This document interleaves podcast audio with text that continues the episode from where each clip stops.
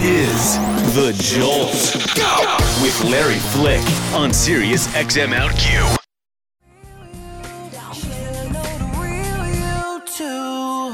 I'm Larry Flick, and you're listening to The Jolt on Sirius XM OutQ. Jenna Elfman has entered the room looking absolutely smashing, even if it is a dress. well, I mean, you, a woman like you, said the gay man, should be wearing a dress. You've got legs for hours. Oh, thank you. And the gay man will tell you because we don't want any of it. We just want to look at it. Yeah, no, and I like that. Because the gay man I will like, be like, talking about it, hearing about it, Girl. without, you know, I got my husband enough trying to get all up in it. I don't need anybody else trying to get up in it. it's really good to see you. You too. Thank you. It's good to see you. Jenna Elfman has a, a number of really interesting things going on, including the uh, the brand new Big Stone Gap. Um, I, That's a movie, by the way. yes, it is a movie. It's not my underlayers. Listen, ooh, you snorted.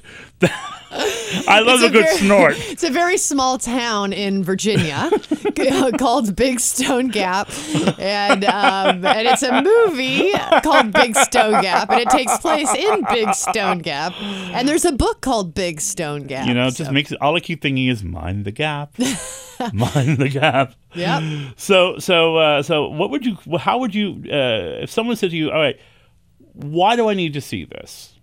Okay, so Because I've seen it and I love it, but I'm always curious to hear why you think I should see it, other than you worked really hard on it. Yeah, well, I think it's a it's a if anyone knows Adriana Trigiani, the the author of the book, the writer of the screenplay, the director of the movie, people who have read her novels are immediate fans. She has an amazing way with character and writing characters that you just love. And you can relate to all of them. You know, the second I read the script, I was like, oh my God, I, I know who this girl is. Like, she's just a great writer of character. And so um, the movie is set in 1978. It's a small town, quirky character love story set in the late 70s. And it's just, it's about love and friendship, and it's absurd and funny and charming and romantic. So I just think, you know, it's just charming and fun. It's, a- like it's it's, a, a- no. It's not like some big, you know, political statement. It's a charming little funny, quirky character movie. It's a wonderful world that if you were um, alive and alert during that period, you get to go back because it feels wonderfully authentic. God, I hate that word, but it, it works here. Um, but also, um, the characters are so so beautifully drawn, and they're so compatible yet different. Usually, when when someone's trying to create a, a community of characters, I find that they sort of blend after a while, and these characters stay stay very nicely delineated, and it's. I just like living in this space. While I was watching the movie, I kept thinking, God, I wish I lived there. wow, that's great. I really like these people. I like these people. I think they're. I think they're kind of weird. I think it's kind of fun. Mm-hmm. I think I'd like to be there. And I was really sad when the movie ended. Wow, that's cool. See, Usually- that's a sign of a good writer to me. Yeah. You want to go be in the life of these people. But it draws you in that way. It's all. See, to me, it's a beautiful collaboration because the wrong actors would have made the characters really annoying. Yes, absolutely. because they are so specific. Um, I'm curious to know um, how much. T- I mean, this is the kind of movie that I imagine now has to be made very quickly because we're not living in the age of lots of money being thrown at character-driven pieces. Um, but that and so that means that the the company of people from the tech people to the actors to everybody else in the middle, um, you have to either gel quickly or it just doesn't happen. Yeah, it was, you know, when the stakes are high and necessity level is up, you rise to the occasion. Hmm. And it was like that. I had two days' notice of doing this film. Really? Yeah, and I had to do a full Virginia accent. And uh, Whoopi Goldberg, Ashley Judd, Patrick Wilson, Anthony LaPaglia, Jane Krakowski, me, you know, everyone just arrived and was a team.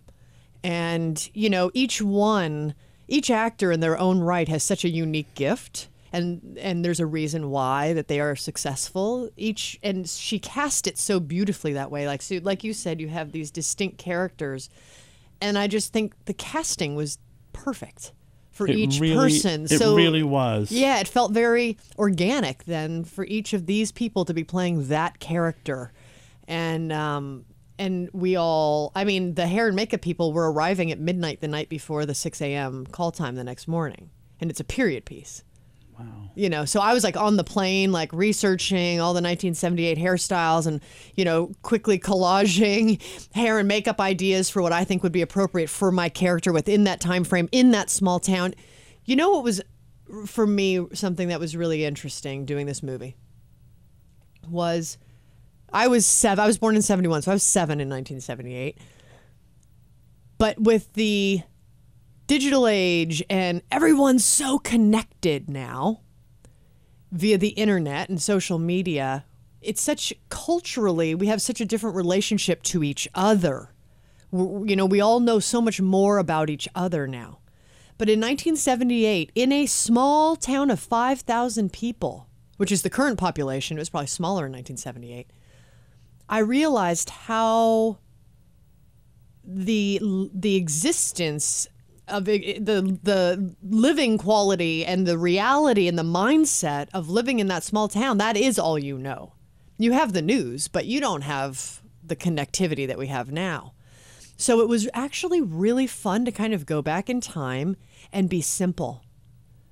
You know, and just sort of relate to the people that are in your life. And I was finding that especially with the way Adri wrote it, there was so much more meaning in all of the experiences that the characters were having between each other, which is so diluted in our current day. It's like instead of quality, it's quantity now, Yeah. you know? And I think we all have to consciously sort of, if you want to, sort of, you have to put a little bit more attention on the quality of your relationships in your life because our attention is so diluted and spread out over so many things that we have to kind of work a little harder to have meaningful relationships in our life. I, I would imagine that if I got to visit that world uh, for whatever length of time you spent there, leaving would be hard because of everything you've just said. Um, what was it like to leave this woman you're playing? And, Lou Wade. and and all these really great people. Because the thing about Big Stone Gap, and this is what I love, um, is it reminds me. My I, I was born and raised here in New York City in the Bronx, but so many of the the ideas. I, and I was I was uh, I don't know I was like thirteen in uh, 1978 or something like that. Um, a lot of the same things went on. Everybody knew everybody's business Yep. everybody and you know people felt like felt like they could say whatever they wanted but you needed a different kind of courage in 1978 than you need now Right. Well, because you it's to your face. it's to your face It's to your face back then. Now it's just on some text or social media comment that, you know, with whatever meme you're I mean, there's no responsibility on communication anymore. so was it If you hard- sent a letter, it had a return address and you were culpable for whatever you were doing and saying. even if you didn't put a return address it had a stamp on it Yeah. that said what town it came from and if you really wanted to be that person and I would be Right. you could trace it Right. so what was it hard to leave all that behind You know, it was it was so stunningly refreshing arriving because I'm born and raised in Los Angeles and I live in Hollywood and I work in Hollywood and it is can you use foul language on this? Yeah. one? It is a whole lot of bullshit. You know, you have all these amazing artists. But surrounding all the artists, there's a whole bunch of negotiator and handlers, and produ- you know, there's a lot, there's deep layers of bullshit and manipulation that go on, and it's and it's its own little universe. It's not normal life, and so to live and breathe and exist day in and day out in that environment, you have to have a really strong personal constitution to like maintain your sanity and your integrity and all of that you have to just work extra hard. And when I went to Big Stone Gap, um, oh my God, it was such a relief. It was like generous, enthusiastic, friendly, do anything to help out people. you're and I was like, my oh my heart, God, Jenna. this still exists. Oh, You're good. People are still good and decent and generous and kind and thoughtful. They're like on Facebook offering home cooked meals because honestly, there was there's a Chinese restaurant and a Mexican food restaurant in that town, and everything else is fast food. And they were like offering home cooked meals. You want to come over for dinner so you can have a nice meal. They were opening up their salon and coffee house in the next holler over because that's what you call the cold mining towns, like these hollers.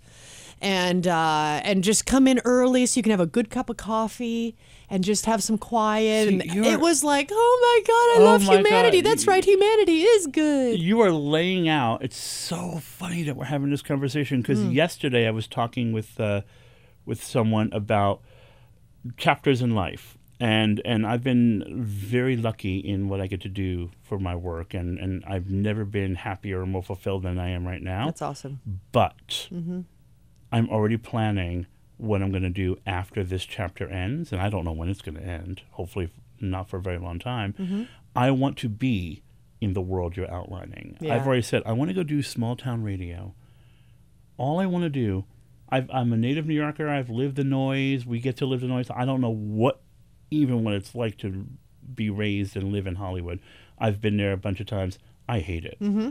And so all I want to do is find, you know, Big Stone Gap, Stars Hollow, like in Gilmore Girls, these little towns where everybody's all up in your stuff and all you're talking about is the new crop. Yep. It sounds like heaven. I know. It really was. And I was like, and it's beautiful. The scenery is beautiful. The mm. Appalachian Mountain. I mean, it's just gorgeous. And, you know, they have their own problems and their own economic course, distress and their own drug problems. And it's, of course, wherever you have humanity, you're going to have problems, such as the game of life. But it was like, you just have a, a more people on the same page and kind of agreeing about the same things. And, you know, maybe it was just my experience coming in as an outsider and perhaps living there might be a different experience. I don't know. I can't speak from that point of view. But for me, it was like generous, kind, thoughtful, helpful, like offering genuine help, which I just find.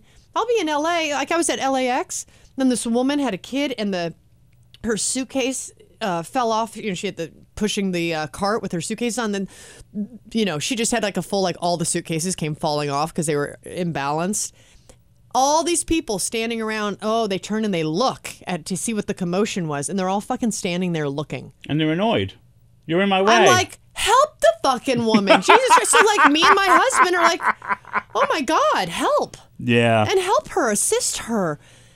People, people naturally, like when I was being raised, people offer help.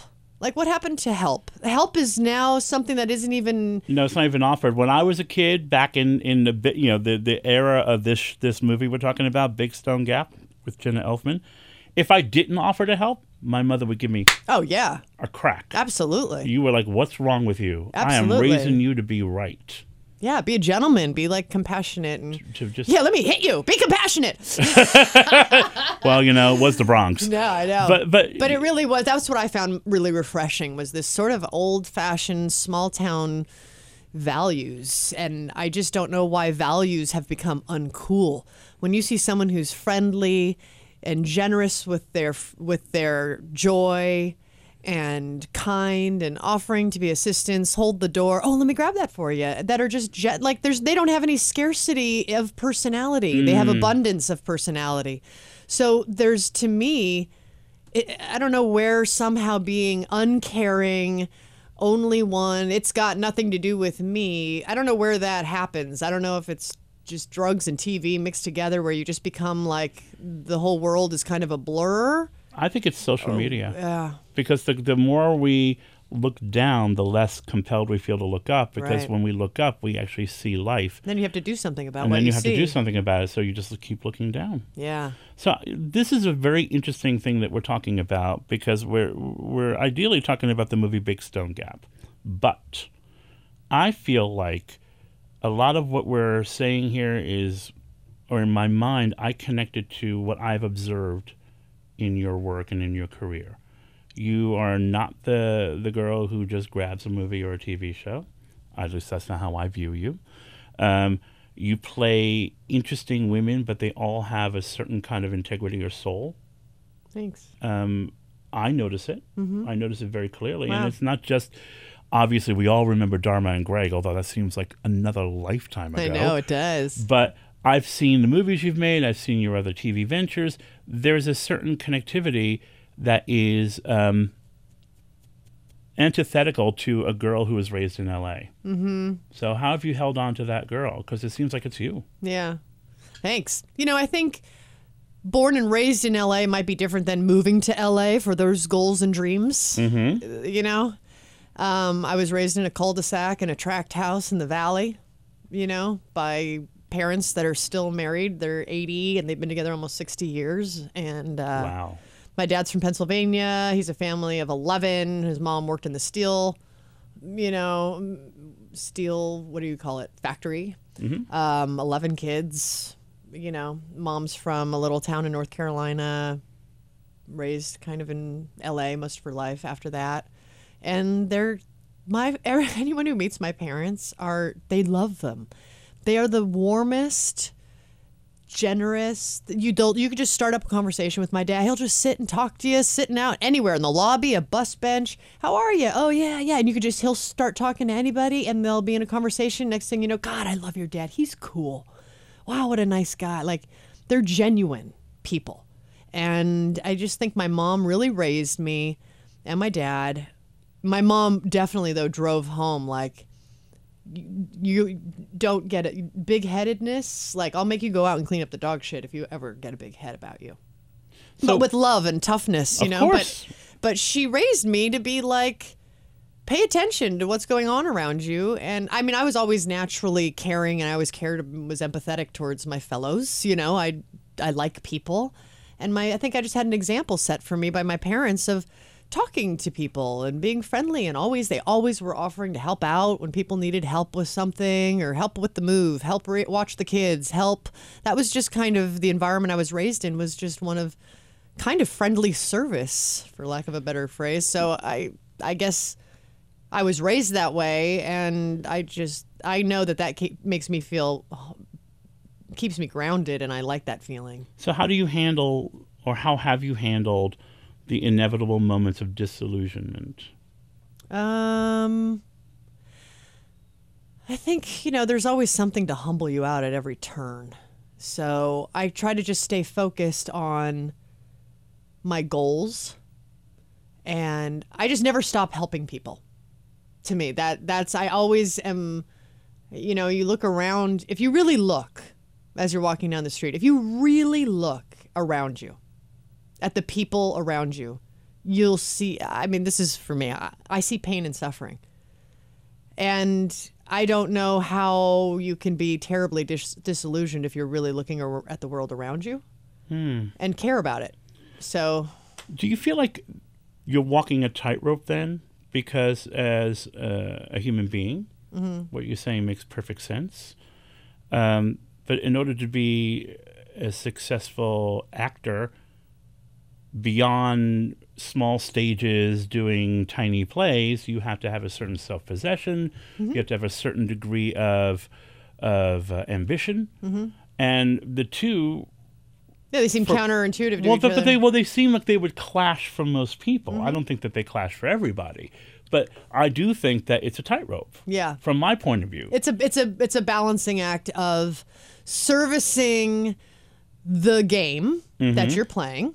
Not I mean like game playing like in a bad way, but you know, if you're a waitress, you're in the game of waiting tables and Right. food, you know, it's whatever the rules of the game you're in. Right. In a good way, like life is a game.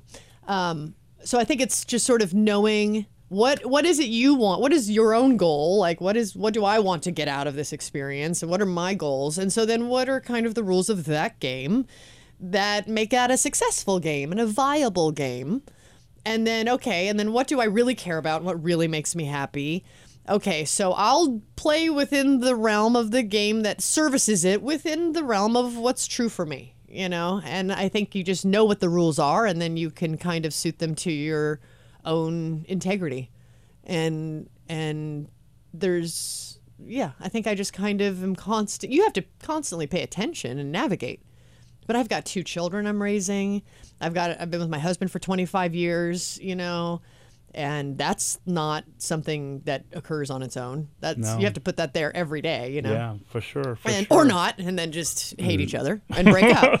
So, you know, I think it's like life's a constant series of choices and navigations based on what your own personal goals and dreams are and how to keep it balanced, you know? I got to tell you, Jenna Elfman, that I was already a fan. We've talked before, Mm-hmm. but I feel like a tenfold bigger fan after this conversation, and I can't imagine anyone who's been listening uh, who wouldn't feel the same way. You're a really fascinating, remarkable woman. Wow, thank you. You honestly much. are. I You honestly that. are. Look, uh, we didn't. What's the name of your podcast? We, I have to actually let Oh, you go, yeah. but but we have to squeeze it in. Oh yeah, okay. My husband and I have been together 25 years. He's an actor.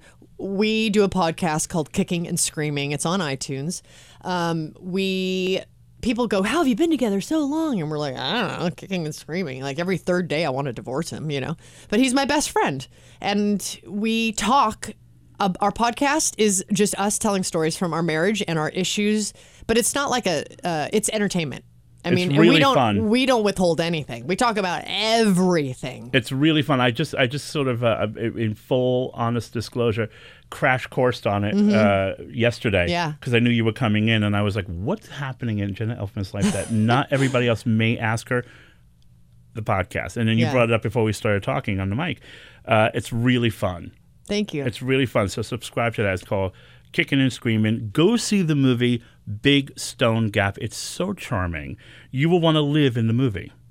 Wow, that's awesome. You'll want to live I'm so glad movie. you enjoyed it. Thanks really for watching love it. Please come back and see us again. I will. Thank you. Stick around. There's more to come on The Jolt.